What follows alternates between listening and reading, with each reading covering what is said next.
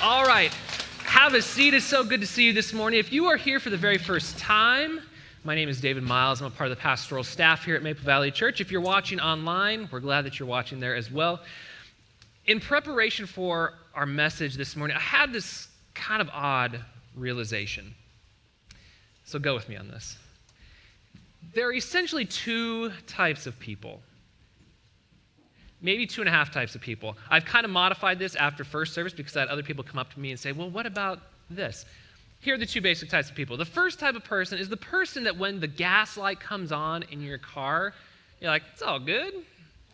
I've got another 20 miles, right? Some of you are that type of person, right? And not even that, but uh, there's 20 miles left, so I'm going to go drive 20 miles. You're like, like 19 miles. I'm good for another three miles. And you drive three miles, like, I think I still can get to Starbucks and get my latte. And you push it as far as you can go, right? There's that type of person.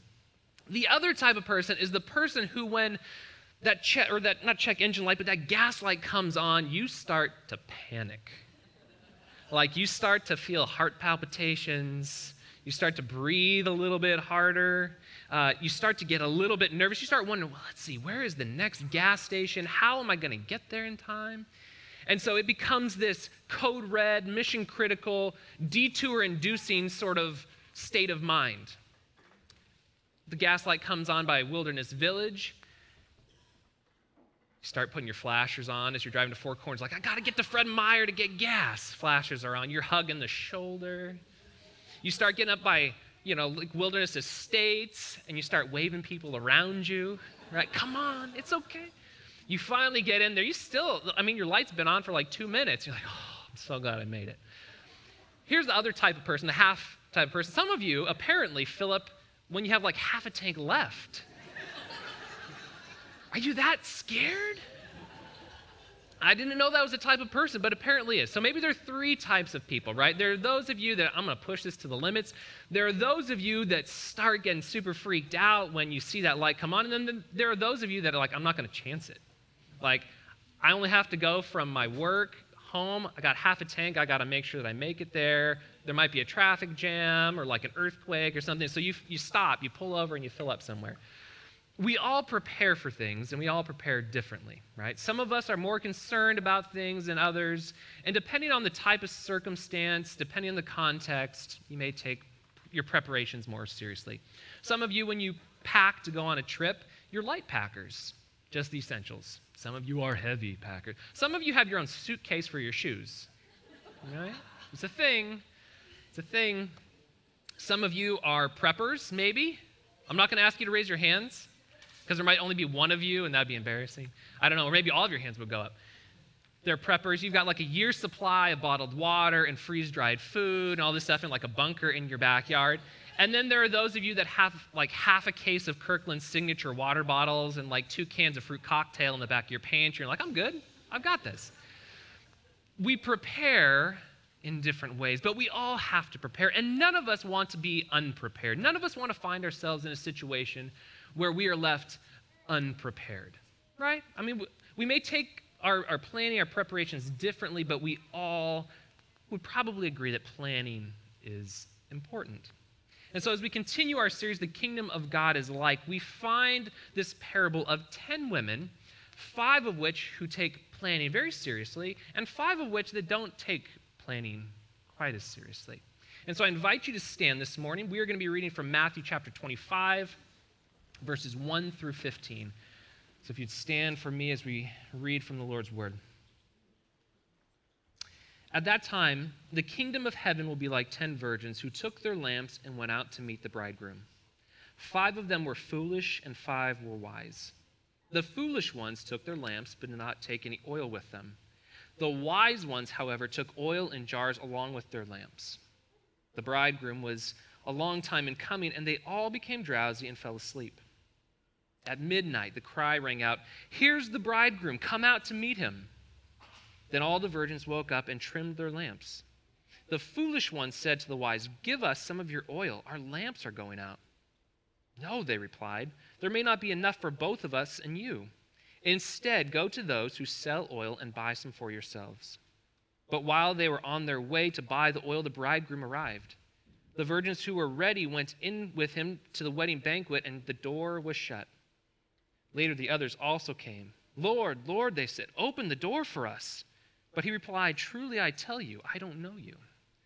Therefore, keep watch, because you do not know the day or the hour. The word of the Lord. So, our parable this morning is found within kind of an interesting context. If we look back at Matthew chapter 25, we see that Jesus has gone to the Mount of Olives. He's there with his disciples. Mount of Olives is kind of to the northeast of Jerusalem where Jesus had been. He goes up there, and he sits down with the disciples, and the disciples start to ask him some questions. They're probably the types of questions that you yourself have asked on occasion questions about when will he return again? What sorts of signs will there be of his return? Oftentimes we, we might ponder those sorts of things. I'm going to give you a special word today. This is your, your word of the day eschatology. Okay, that's your, your. Do people still play words with friends? I don't know. Eschatology, there's your words with friends word. It's basically this aspect of theology that looks at final things, end times, those, those sorts of things. And the disciples are asking these eschatological questions, these questions related to final things and end times because they want to know. They want to know what's going on. They want to know when Jesus is going to come back. And so it's within this context where we see this passage situated. Verse 1 says, At that time, the kingdom of heaven will be like ten virgins who took their lamps and went out to meet the bridegroom. In multiple places in chapter 24, including verse 37, it says that we see that this is in reference to the coming of the Son of Man. It's the parousia, the arrival of Christ. And this parable is in reference to the second coming. That's what this is all in relation to. This parable is a parable of a wedding and the, the, the functions and the events leading up to a wedding. And so we see these 10 bridesmaids.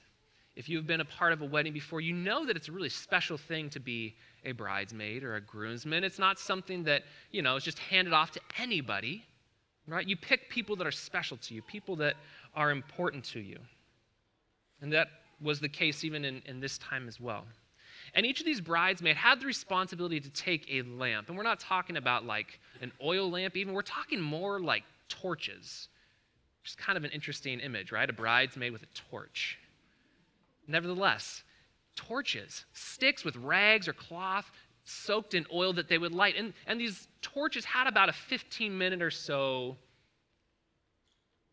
lifespan, if you will. They would burn for about 15 minutes.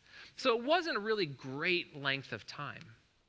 But this is what they're supposed to do. They're supposed to take these torches and go out to meet the bride, the bridegroom. This is great honor you know, if you've ever been a bridesmaid or a groomsman, that there are certain responsibilities that you have to come through on, right? If you're a groomsman, you can't lose the rings, it doesn't go over well. Whoever's in charge of the marriage certificate, you got to make sure that gets there, right? If you're a groomsman or a bridesmaid, that has to happen. If you're, you're in charge of the flowers, you got to make sure those show up on time. There's certain responsibilities that are important, and this was one of those responsibilities. Once the bridegroom had arrived, they would go and meet the bride, and they'd go to the bridegroom's house, and they'd have this big celebration, this wonderful, wonderful occasion. Jesus goes on to tell us in verses 2 through 4 this. He says, Five of them were foolish, and five were wise. The foolish ones took their lamps, but did not take any oil with them. The wise ones, however, took oil in jars along with their lamps. In verse 2, we start to see this dichotomy of two different types of people here. We have the wise and the foolish, the wise and the unwise. And this is a common theme in Scripture. We see this in multiple places. In particular, in the book of Proverbs, we see lots of, uh, lots of accounts or personifications, really, of wisdom and folly, wisdom and foolishness. In particular, we see passages like this in chapter 12 verse thir- or excuse me verse 15 the way of the fool seems right to them but the wise listen to advice. Or 14 16 the wise fear the lord and shun evil but a fool is hot-headed and yet feels secure. I don't know if you've ever been called a fool before but it's not a lot of fun. No one really likes to be called a fool. And yet, here Jesus is identifying five of these women, not as just being unprepared, not just as being uh, maybe absent minded, but as being foolish. These women are foolish. But on the other hand, you have these five women that are referred to as being wise. That feels a lot better, doesn't it? If someone refers to you as being wise, ah, feels really good. And so we have this stark contrast between those that are wise and those that are foolish. Jesus doesn't really mince his words. The foolish women are foolish because they didn't bring what they needed in order to be prepared for the arrival of the bridegroom. They didn't have what they needed. Now, I don't know if when they got up in the morning and they packed their stuff, that they thought, well, the bridegroom will be arriving in about 15 minutes, so we're good to go. Don't need to pack any extra supplies. I don't know if that's what the foolish thought. But the reality is, they were underprepared. They're unprepared. Have you ever been in one of the situations where you have been woefully unprepared? A couple years ago, the U.S. Uh, Open golf tournament was at Chambers Bay. And I was fortunate enough to be able to go and see some of the rounds. In particular, the final day, I got a pass from a friend of mine, and I was so excited. I don't actually golf, but I like watching golf, in particular in person. So, got this pass, I go, and when I get there, the grandstands by the 18th green are really starting to fill up. I grab a burger, I grab this little small bottle of Gatorade, and I go and I find a seat where I can see the pin and I can see the cup. I'm like, this is about as good a spot as I'm going to find. I'm sitting there, I eat my burger, it's great, and pretty soon I forget that I'm in University Place, and I think that I am in the middle of the Sahara Desert. It is so hot.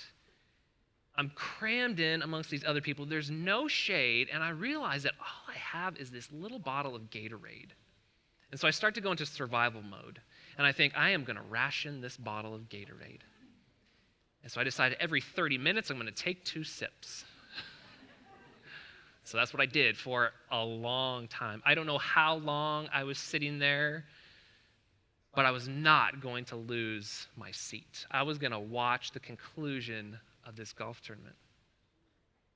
Now, that's not a super serious situation, but I was clearly unprepared. And I imagine that you have found yourselves in places before where you have been unprepared. Maybe something silly like that, but maybe it was something very, very serious. Might be something like when you get in your car, you know, you think you have enough gas. As long as that red line on your Google Maps clears up before you get to it, you'll be fine, right? But if you have to wait in that red line and that congestion, you might be in trouble. Or again, maybe you're driving somewhere and you're using your phone and, and you hop in the car and you head out and you realize you forgot your charger and there's only like 10% left on your battery life. And so you're closing out every application that you can. And sometimes we find ourselves in these situations where we are unprepared. And these five foolish women find themselves in this situation. In verse 5, it says, The bridegroom was a long time in coming, and they all became drowsy and fell asleep. We don't know why the bridegroom was delayed. We don't know why he didn't arrive when he was supposed to or when they thought he would, but he was late. For any, I'm to look over here, any young men, I'm to give you a piece of advice. This is a freebie. This is the second most important thing that you're to get today. Okay, so tuck this away. Put it right here. If you find yourself getting married someday, don't be late to your wedding. It doesn't go over well. It's a free one. So, you can only imagine how frustrated the bride would be if she knew what was going on with these bridesmaids, but the groom was late as well. And so there are these 10 women waiting for the bridegroom to arrive. Five of them are well prepared. They've stocked up on their oil at Costco, and five of them don't have enough. And so there's this situation in front of them, right? In verses 6 and 7, at midnight, the cry rang out Here's the bridegroom, come out to meet him. Then all the virgins woke up and trimmed their lamps the arrival time has finally, finally come. And you can imagine how excited they were, right? Like this thing's happening. My friend's getting married. They get up, they start, you know, getting ready, start primping and doing whatever they did back then to get ready, putting their, their makeup on and, you know, sorting out the, the bridesmaid dress that they're only going to wear that one time, and they're, they're getting ready, right? And so you have five of them doing this over here. Maybe you have five over here that are getting ready. And they start to get their things, they start trimming their torches, their, their lamps. They're cutting off the burnt edges of, of the cloth. And I can imagine that maybe this group of five bridesmaids over here collectively, they kind of start to slow down and they realize what's happened. We don't have any oil. We are incredibly unprepared for this significant event that is about to take place. These five bridesmaids over here, they're getting ready and they're having a good time and everything's good. I can imagine that this group of bridesmaids start to look over here. How much do they have? Start to wonder if they can get a little bit of, of their oil to use because they don't have enough to relight their torches. In verse 8. It says, The foolish one said to the wise, Give us some of your oil. Our lamps are going out. No, they reply. There may not be enough for both of us and you. Instead, go to those who sell oil and buy some for yourselves.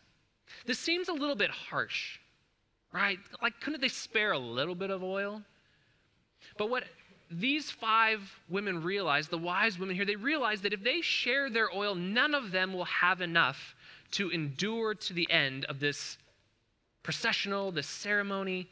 And so they say no. They send these other five women off to get oil from somewhere else. In doing so, the bridegroom comes. The five, pre- five prepared women go with the bridegroom, meet up with the bride, and go to the groom's, bridegroom's home, and they have this celebration, this ceremony, this feast. And something happens to those five unprepared bridesmaids, those five unprepared women. But while they were on their way to buy oil, the bridegroom arrived.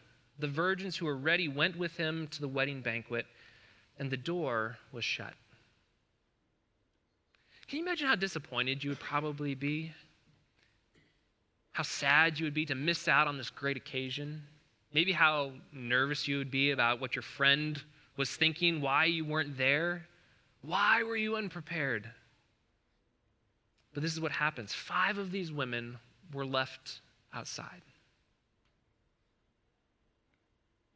Verse 11. Later, the others also came. These are the unprepared, the foolish. Lord, Lord, they said, open the door for us. But he replied, Truly I tell you, I don't know you. The lack of preparation by five of the women resulted in exclusion from a great celebration to which they were initially invited. They would have felt terrible. Imagine how you would have felt. You probably would have felt terrible as well. They're told that they will not be entering. I kind of wonder if they had heard verse 13 here beforehand, if they would have come more prepared. Verse 13 says, Therefore keep watch, because you do not know the day or the hour.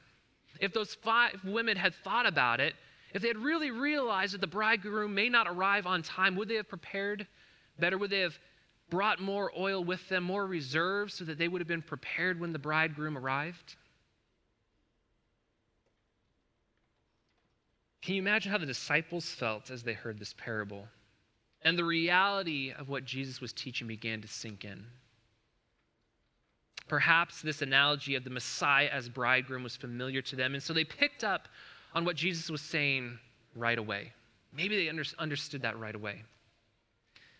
But if you read through scripture, you also realize that the disciples were not always the brightest bulbs and they were sometimes a little slow picking up on this. So there's a part of me that could see them taking a little while to really understand what he's saying, maybe even taking until the end of the parable here, where it says, Therefore keep watch, because you do not know the day or the hour. The disciples had started this conversation with Jesus, inquiring about his return and the signs that would point to it. So perhaps in this moment, their eyes widen and it begins to sink in. Here, Jesus is telling the disciples a parable about a great wedding feast and the need to be prepared for it. He shares about these two groups of women who, at first glance, seem to be very much the same.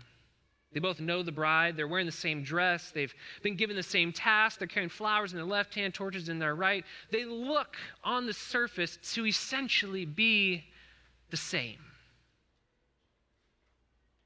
And yet, you and I and the disciples know that there is a fundamental difference between these two groups of women.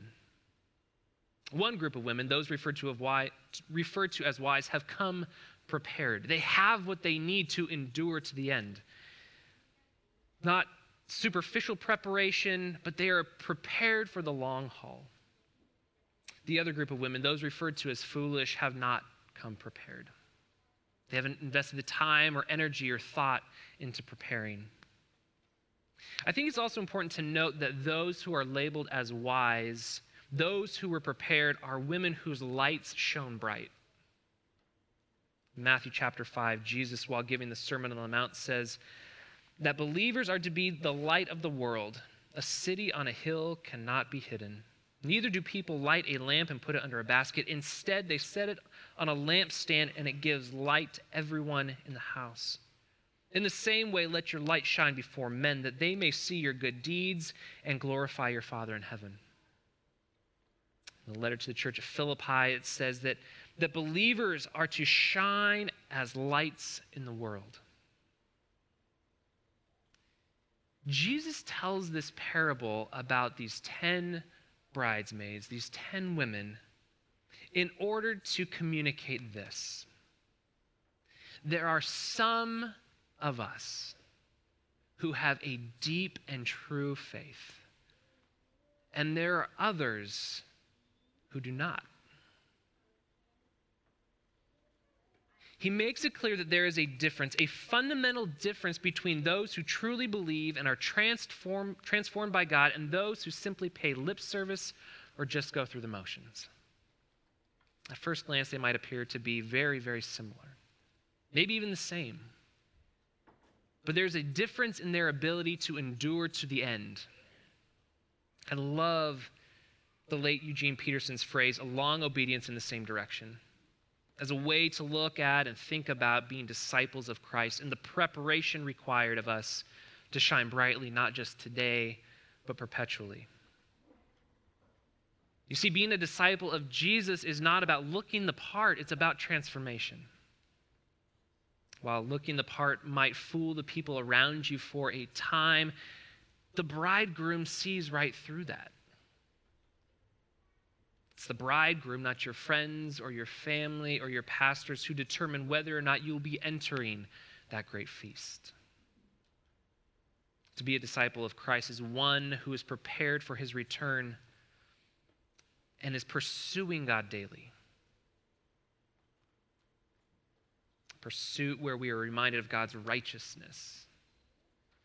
By this, we mean that God is in right relationship with us. Peterson says when the Bible says that God is righteous, it is not saying that he is always right, although, of course, it assumes that, but that he is always in right relationship to us. You see, it's God who establishes a relationship with us, and it is God that prepares us and gives us the ability to persevere to the end. It's God who, through his graces in our lives in many different ways that transform our hearts and subsequently our conduct and our character in a life altering way. And it's by God's work in our lives that we can keep watch without knowing the exact day or time. We simply need to allow Him to redirect our attention to Him and His ways and His purposes. And this happens through what we call spiritual disciplines, through prayer and study, through worship and service. God works through these things to help us remain prepared and watchful. In Matthew 24, Jesus reminds us that true believers will continually prepare and be watchful. And as it says in 24 13, those who stand firm to the end will be saved. So I have to ask this question Where do you find yourself today. As you sit in your chair, are you prepared? Do you have that true faith? Are you allowing God to work in and through you to transform who you are as a person? To give you the stamina in order to shine brightly, not just today, but well into the future? Or as you sit here today, do you sit here because you feel like this is just what I should be doing? Do you sit here today wearing a mask with a facade? Because going to church is what my parents told me I should do. Or because if I go to church, it's going to look good to my coworkers or my family or my friends. Truthfully, we have to struggle with this question why do we follow Christ? Or why do we say that we follow Christ when perhaps we don't really follow him? Truthfully, if you're struggling and going through the motions, if, if your light is not shining bright, if you are not allowing God to work in and through you, if you're not prepared for the long haul, I want to ask that you tell us. And here's why. As a church, as a pastoral staff, as, as elders in our church, as leaders in our church, and as a collective church body, we want to be a group of people that can come alongside and walk with you. We want to be a place where you can come with your questions of faith and wrestle with them. We want to be a place where you can come and struggle through this and have people that can support and encourage you as you ask the tough questions. I imagine that if the five foolish women had asked the five wise women to borrow oil the day prior, they probably would have shared some. The reality, however, is that there will come a time when we will all stand our, on our own before the Lord and the authenticity of our faith will be examined. I've said this before and I'll say it again today. We want to be a church that loves and welcomes and supports and encourages. But we want to be a church that challenges each and every one of us to grow in relationship with Christ. We don't want this to be a place where you just come and hear some great music from Rob and the band, where you come and listen to a talk. We want this to be a place where you are challenged and where you can feel like if you are being challenged, you can seek someone else out in this body, whether leadership or another person sitting next to you, to help walk with you through that journey.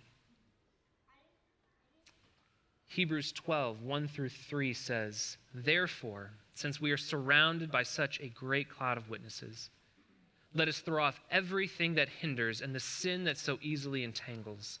And let us run with perseverance the race marked out for us, fixing our eyes on Jesus, the pioneer and perfecter of faith for the joy set before him, he endured the cross, scorning its shame, and sat down at the right hand of the throne of God.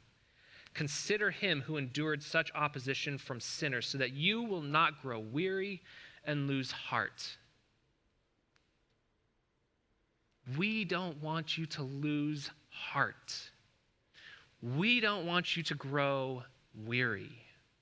And as a church, our commitment to you is to walk alongside you if that's where you're at. If your light is getting dim, let someone know. If you have questions, ask them. If you've never made a commitment for Christ, maybe today is the day. This is a place to do that.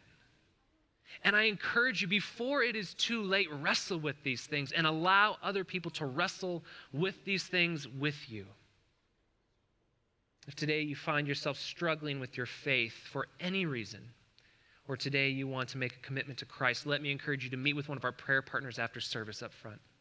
They can pray with you, they can talk with you. I want to encourage you to stop by our next environment in the foyer for the same, same reasons to pray with them, or for them to pray with you, to ask questions about your next steps of faith. We want to walk with you on this journey. We want to be a safe place where that can happen. A place where you're going to be challenged, but a place where you're going to feel like these are people that love me. Love me enough to have tough conversations, love me enough to listen to me. And we hope, we hope that you will press into that and take full advantage of what being a part of this type of body means.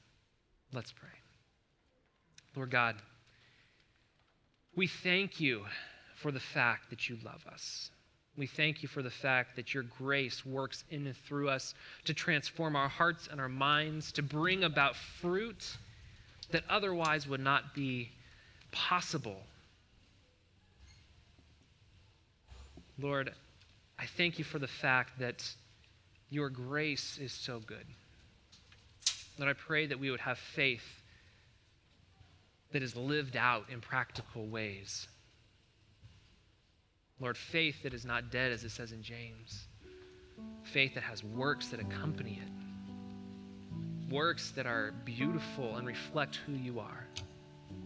Lord, I pray that you give us the endurance to run the race, that our lights would shine bright, that our faith would be true, that it would run deep, that you would work in and through our lives.